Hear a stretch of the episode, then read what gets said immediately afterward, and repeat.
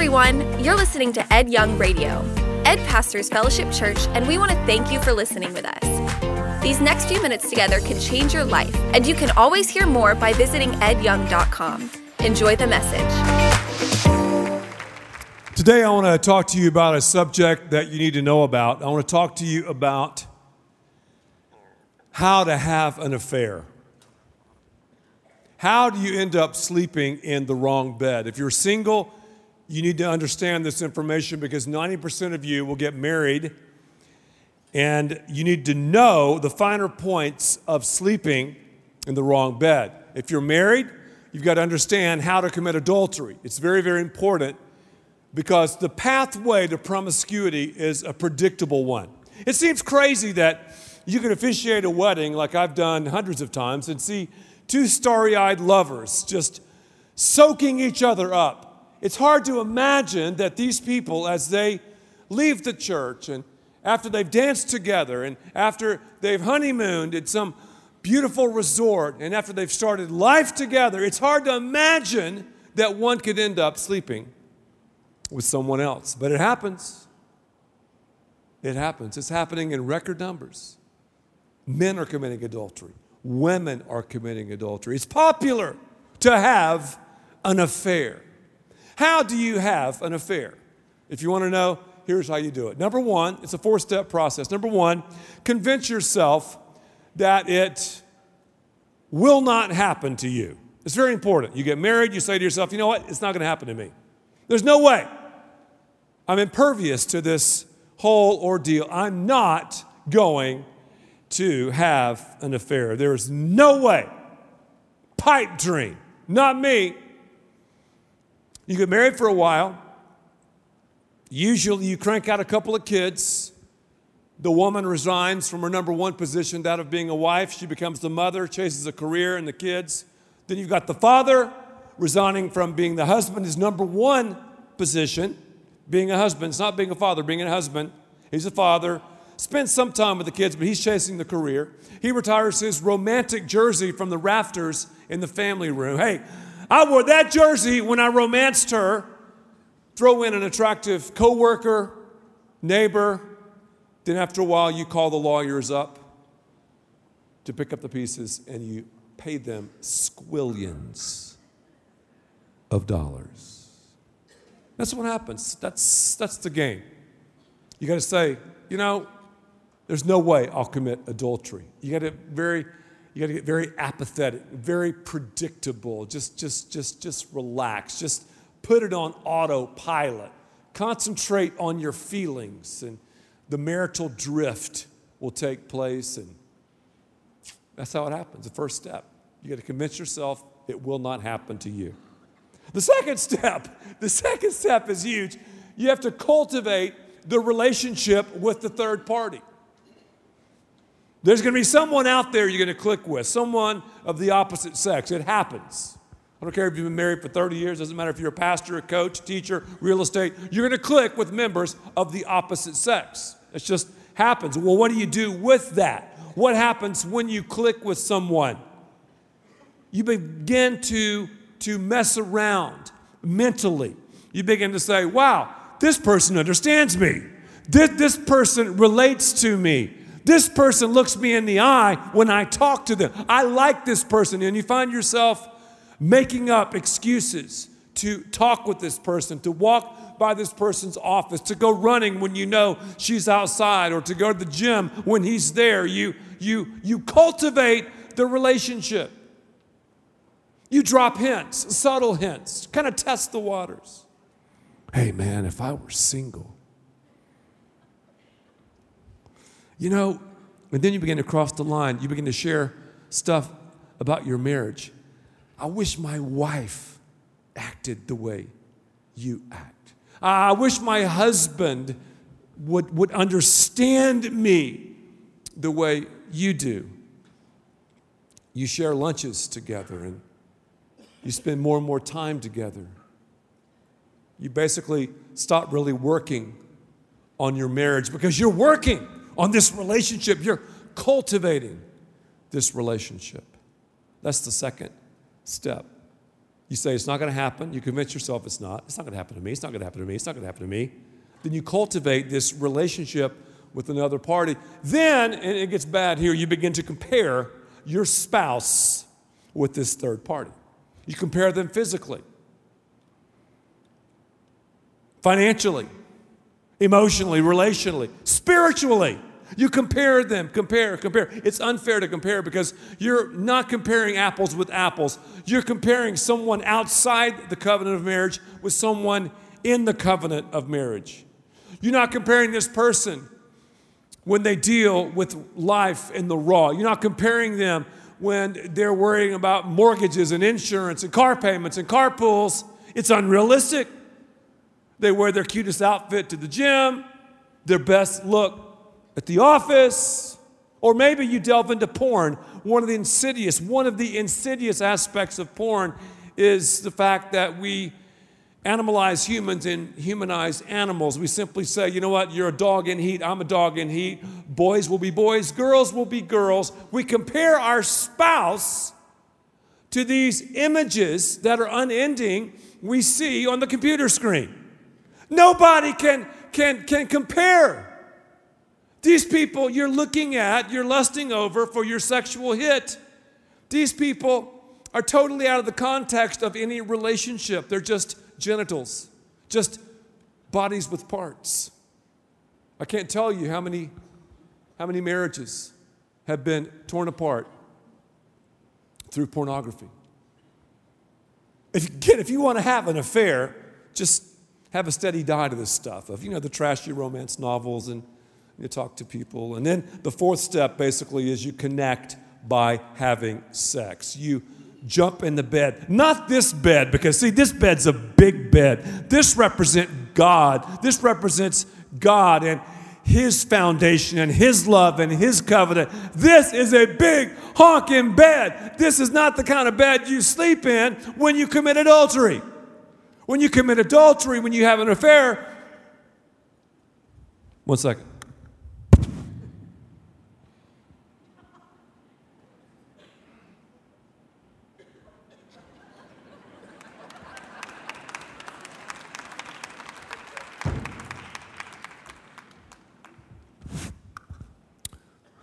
When you have an affair on your spouse, you're sleeping in a little bed. You're sleeping in a doggy bed. You're having a little sex. Oh, you think it's big sex? It's little sex. It might start off big. It's going to get very, very little. Little sex. Little sex. Little sex. Now, we're not spawning salmon, right? We're not dogs in heat. So let me think do we have little sex or big sex. It's your call, it's my call. After we connect and sleep in the wrong bed, after we have sex, we've got to learn how to do something. This is critical. We've got to learn how to lie. You've got to lie. Because, first of all, you're living a lie. You're betraying someone on the deepest level. So you lie to God. but how can we lie to God? God's not like, wow, I didn't know you were committing adultery. Thank you. I didn't know you met this person at the hotel. I didn't, I didn't know you connected with this guy that used to date in high school on Facebook. I had, I had, I had, I had no idea that you, you parked a car and you made love in, in the back seat. I, thank you for telling me. I, I, didn't know. I didn't know you were having an affair. Thank you very much. No, you got to learn how to lie. You just lie to God. You lie to your spouse. You lie to yourself. You lie to your kids. You lie to your friends. You lie to your coworkers. You lie. I'm talking about lie. John chapter 8, verse 44. You've heard of Rosetta Stone? The devil speaks lies. That's his language. He's a liar and the father of lies. He's all about lying, twisting, exaggerating. You've got to lie. You've got to lie. Look at verse 44, John chapter 8. The Bible says, He, Satan, was a murderer from the beginning, not holding to the truth, for there is no truth in him. When he lies, he speaks his native language, for he is a liar and the father of lies. So we learn to lie. Then we get together and we and we make a cocktail of compromise. We begin to hang out and rub shoulders with people that I call sinful sympathizers. You see, when you when you sleep in the doggy bed, you you begin to hang out and connect with other people who are sleeping or who have slept in the doggy bed because you know they they, they feel your pain. They understand and we lie. Over the years I've talked to I would say thousands of couples who have had an affair. Some wealthy, some dirt poor, some middle class, black, white, orange, polka dot, pink color, white color, every nationality, every group of people in my travels. I've talked to people who have had an affair. And here are the lies that they that they tell themselves and others. Again, if you're going to have an affair, you got to tell these lies. Write these down.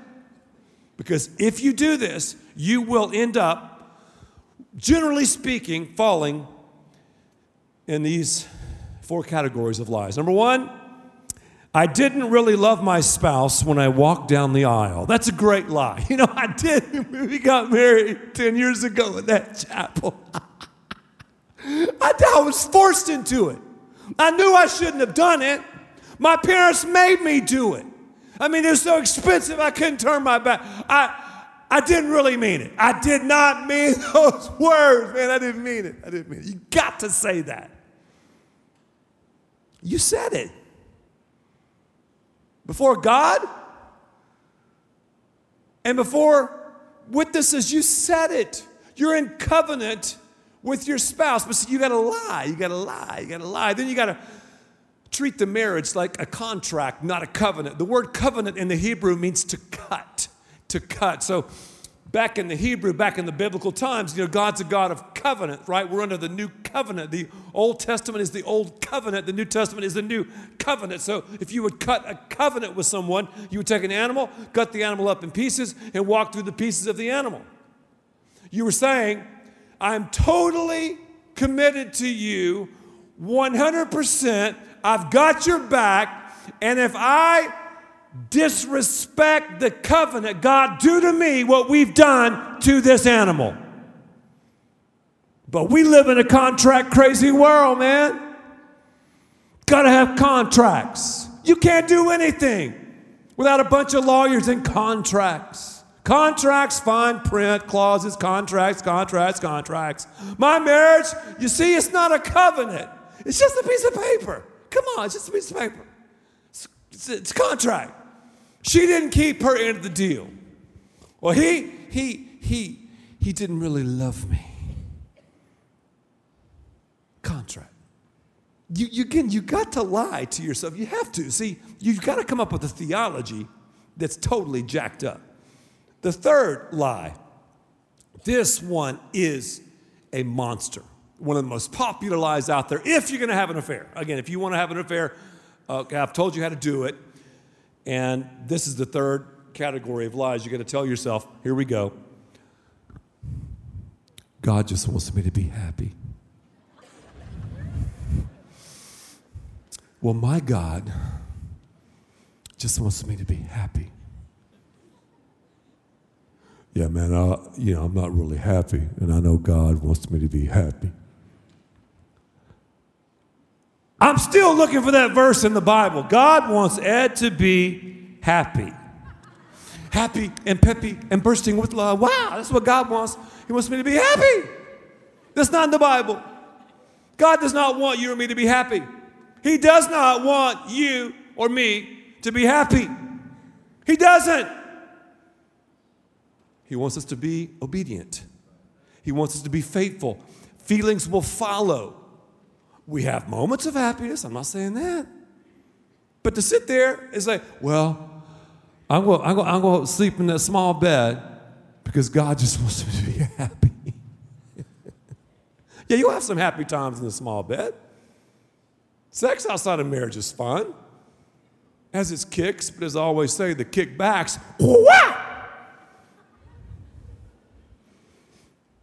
like Chuck Norris. On steroids. Number four, here's another great one. This is a great lie. I say the last two lies, these, these are great. The fourth one, if I've told you how many times I've heard this, you wouldn't even believe it. Well, yes, I've slept in the small bed, but God will forgive me. God will forgive me. Oh, so you're being smart with God. You're outsmarting God. God will forgive me. Yeah, He'll forgive me. Yeah. Yeah, He will. Wow, duh. Yeah, God will forgive you. You know what I might do? I might just jump in my car right now and I might just burglarize the convenience store down the street. I could do it. Go in there, steal some stuff, steal some money, tell them I've got a gun or a bomb or whatever. I could do that. I would get arrested, carted off to jail, they throw me in the cell. Boom, boom. Oh, I'm in the cell. Why did I do that? That was stupid. I just robbed the convenience store down the street. Man, that's crazy. Oh Lord, forgive me. I'm sorry. God, please forgive me. I'm sorry I did it. I don't know what happened to me. Forgive me, forgive me. Question Will God forgive me? Answer yes. Question Will I still be in prison? Answer yes. God's not going to remove the consequences. Yeah, He'll forgive you. Forgive me. But try borrowing some pain from the future. Think about you having to face your God, your spouse, your kids, your friends, and tell them that you've been unfaithful?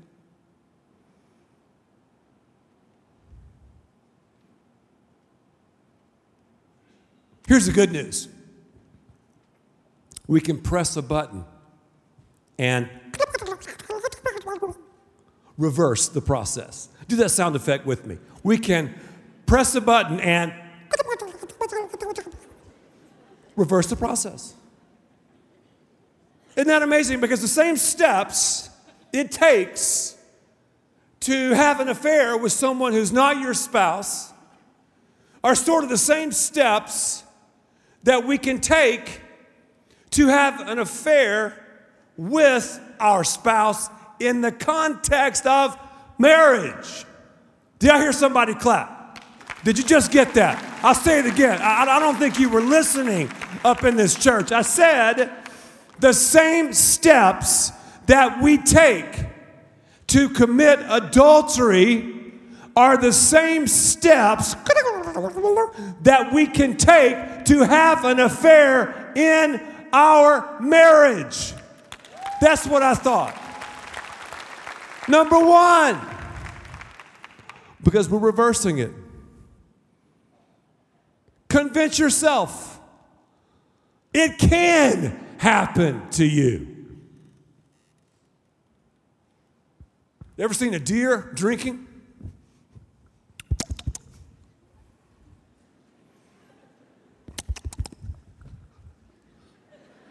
Paranoid. Always looking, always watching. Now, we shouldn't be paranoid as spouses we should, though, protect our marriage by saying, you know what? It could happen to me. Has God ever called you, hey, that's a woman after my own heart? Has God ever said, oh, yeah, that's a man after my own heart? Has God ever called you that? He's never called me that. He called David that. David committed adultery when he was at the top of his game. The Bible says he should have been out to war, kicking butt, but he was at home, kicking back in his palace. If you know anything about architecture, back in the day, the palace was the largest building. It had a flat roof, it overlooked all the other homes. David, what are you doing? You should have been out fighting, David. What are you doing, David? Had a bodyguard named Uriah. He was married to a beautiful woman. I'm talking about a biblical babe. Her name, Bathsheba. It was in the late afternoon. David knew that women bathed during that time. David knew that the cisterns caught the water, and the water was warm with the afternoon sun. He knew where Bathsheba lived. If he'd stayed in the middle of the rooftop, kicking back, watching ESPN, enjoying his outdoor furniture, maybe smoking a Cuban cigar, everything would have been a okay. But no, no, no, no, no.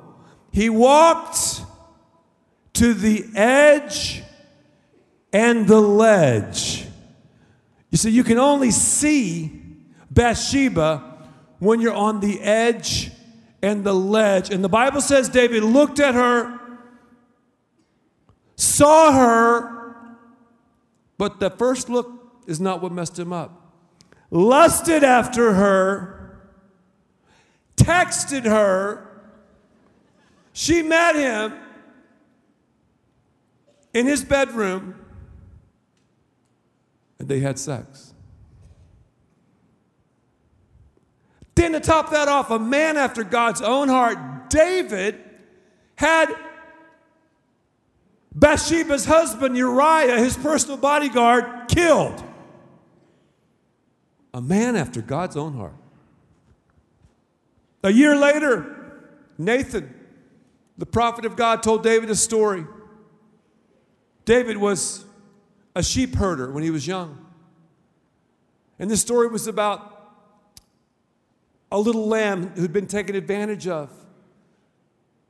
And as he told David this story, David said, I'll tell you what should happen to that guy. That guy who messed around with that lamb should be killed. And Nathan said, Hey, David, you're the man. Did God forgive David? No doubt. Did God cleanse David? No doubt. But the Bible said the sword never left his household. You want to read about consequences?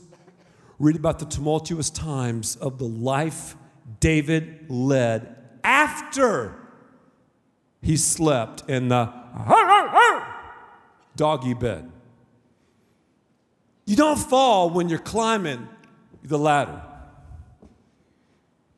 You fall when you're on top of the ladder. How many people are walking right now on the edge and the ledge of compromise? How many women, how many single adults, how many wives, how many husbands, how many grandparents, how many uncles, how many aunts, how many people are walking on the edge and the ledge of compromise? You see, the devil has a strategy to take your marriage out and my marriage out. If you don't believe it, you're in la la land. And if you're a student, you're like, man, this has nothing to do with me. I'm telling you, when you get married, oh yeah. And this strategy works. It's unbelievable. So we have to reverse and cultivate, cultivate this, this supernatural love with our spouse. Now, I'm not saying, and you know that God's not a forgiving God. I could tell you story after story after story of people who've messed around, who've slept in the doggy bed, and they've, and they've turned, turned to God. God has rebooted their marriage, restored their marriage. Unbelievable. Isn't that cool? But I'm saying, don't go down that road. If you've not, just don't go down the road. Because I've talked to so many, many people. I'm just trying to, here's what I'm trying to do I'm just trying to save you a boatload of pain. That's all a boatload of pain. It's not worth it. And if you say, well, man, I'm not sure, you could contact my office and discreetly I can give you, I bet over 100 names of people you could talk to who would go, hey, man, don't do it. Girl, don't do it. Now, I understand too. Some are saying, well, there's abuse in my marriage or whatever. I understand that, but that still does not give you the excuse to do that. I mean, yeah, if, if that's happening, you would have a biblical move of biblical grounds to separate and divorce if there's something like that. Because people always ask me, how about the exceptions? There's some exceptions, I understand it. Generally speaking, though, remember, remember to convince yourself, you know what, it could happen.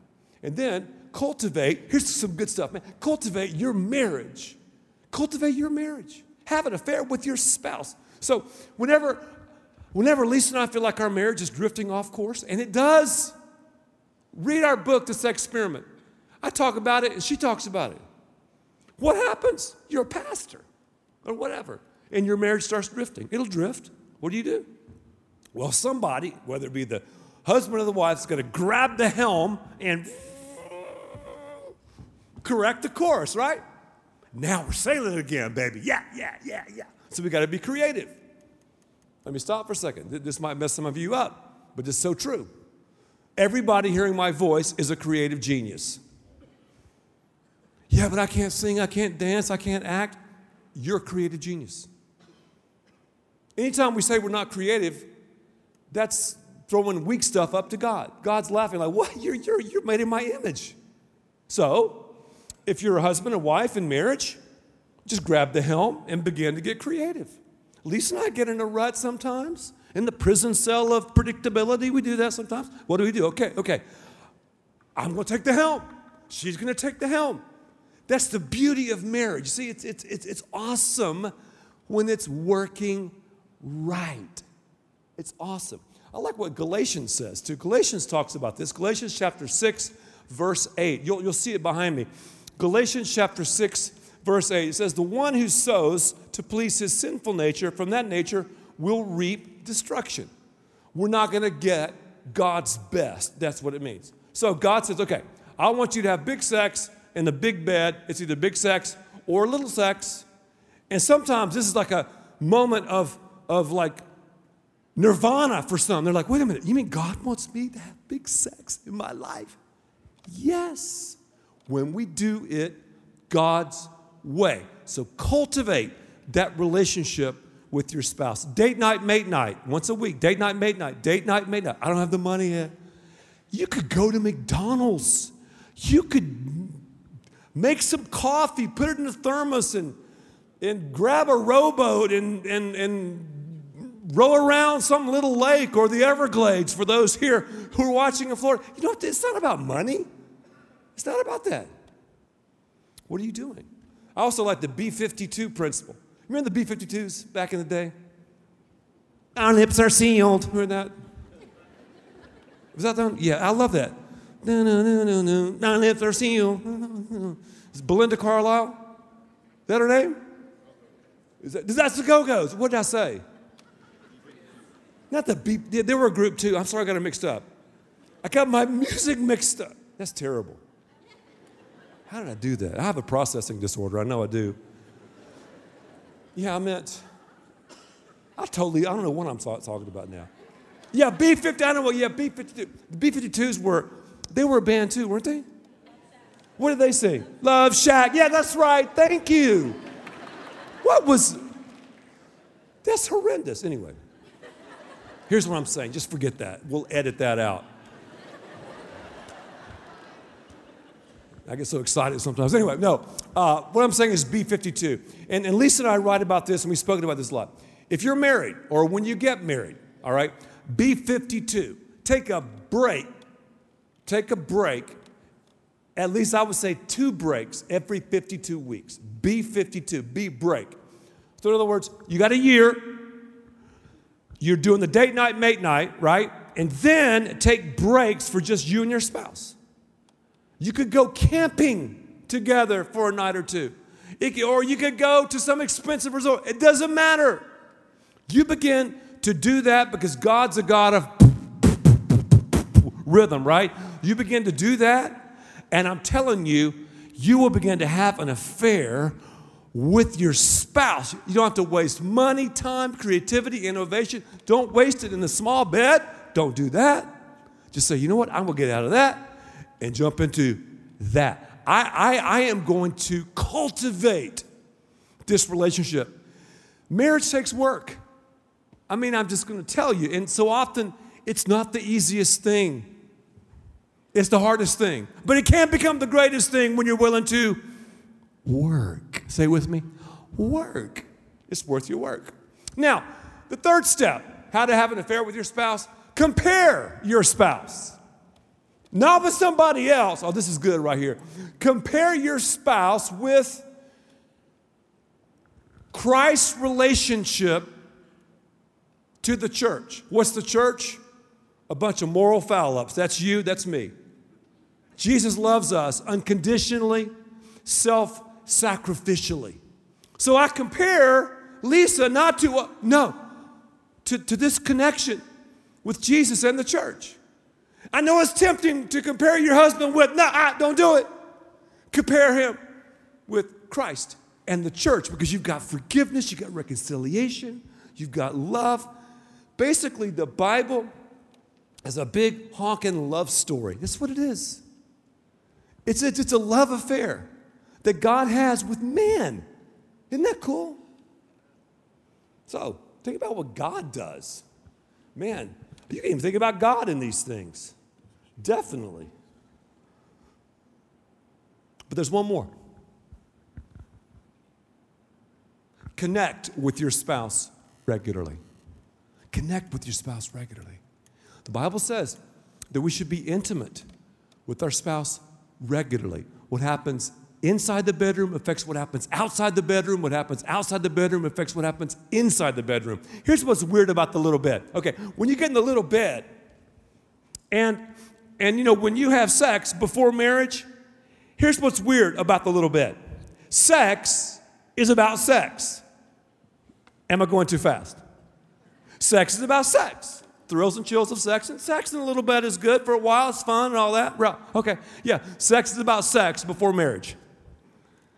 But once you jump into the big bed, the rules change. You're like, somebody changed the rules, man.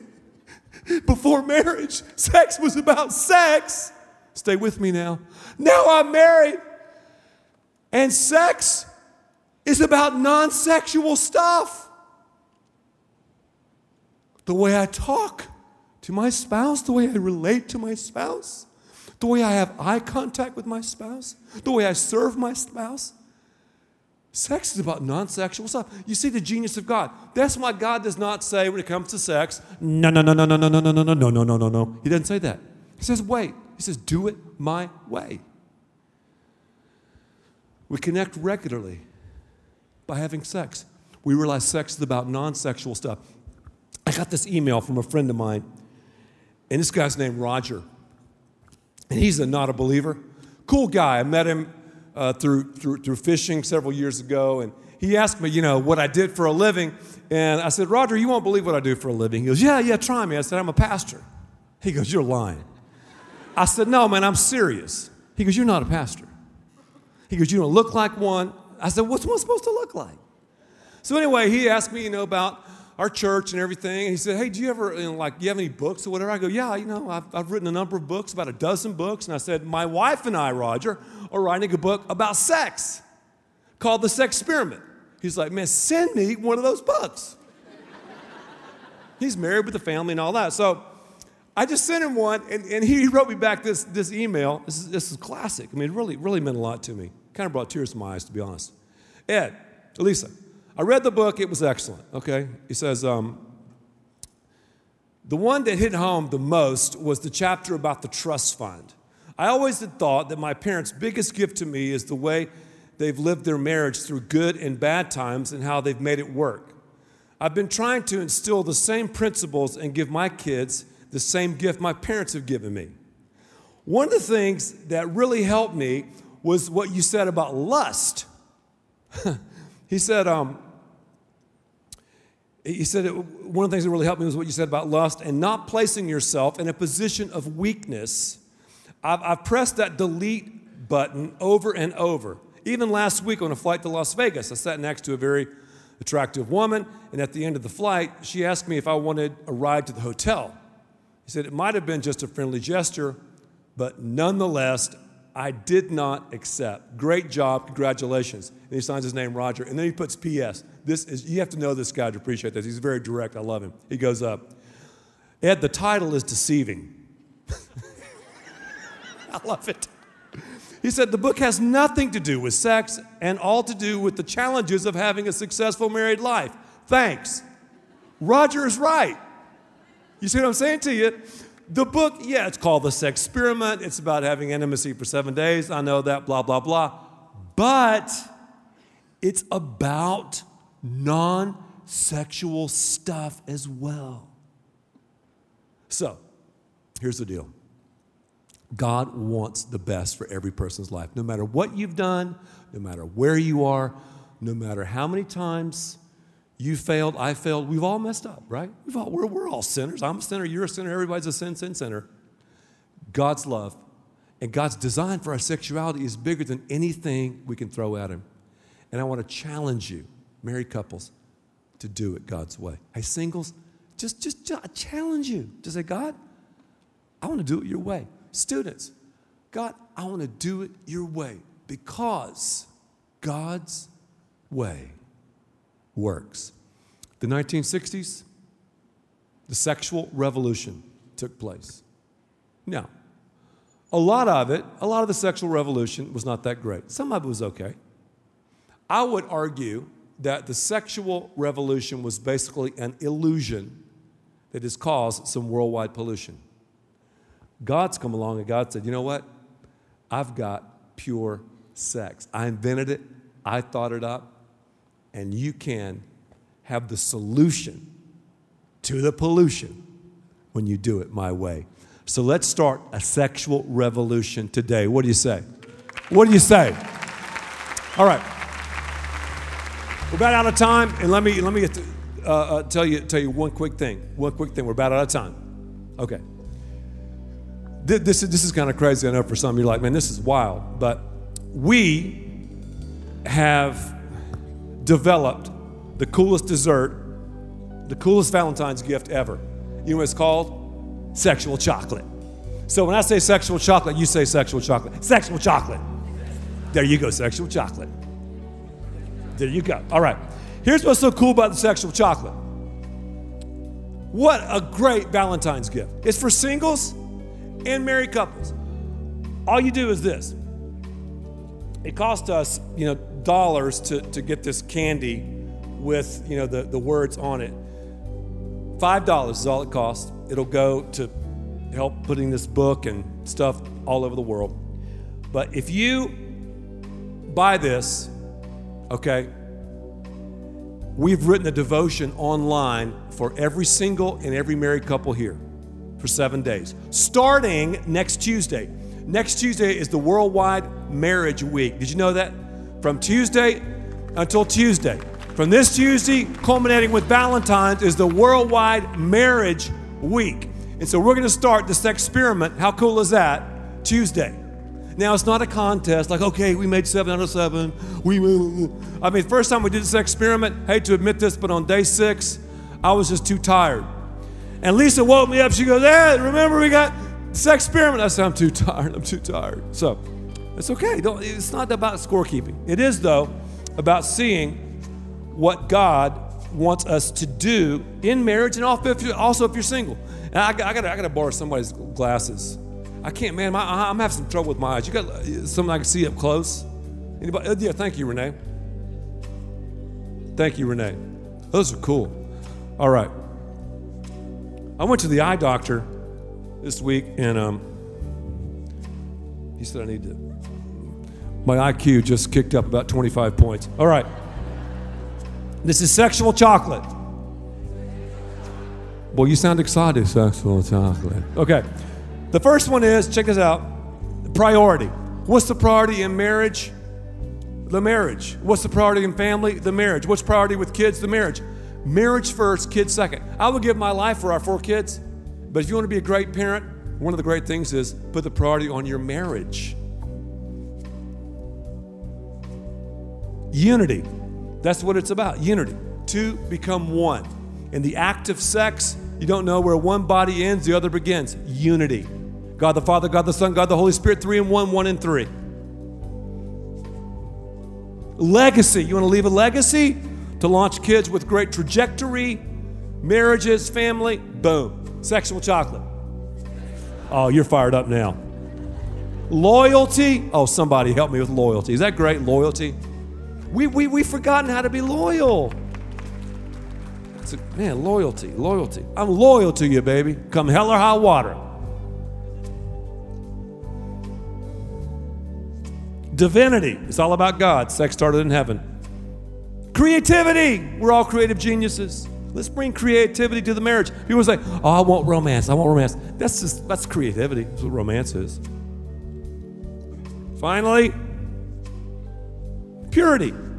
The marriage bed should be undefiled. Even if you have, again, here's, here's the great thing about God. Even if you've slept in this, even if you could litter the stage with doggy beds, litter the stage with them, guess what? God reboot, delete, restore, and change your life. I'm not saying, though, that you're not going to still have some of the consequences. You know that from the life of David. But I am saying, based on God's word and what I've seen and know in my own life, telling you, greatness will be the result. So, get your sexual chocolate if you're married.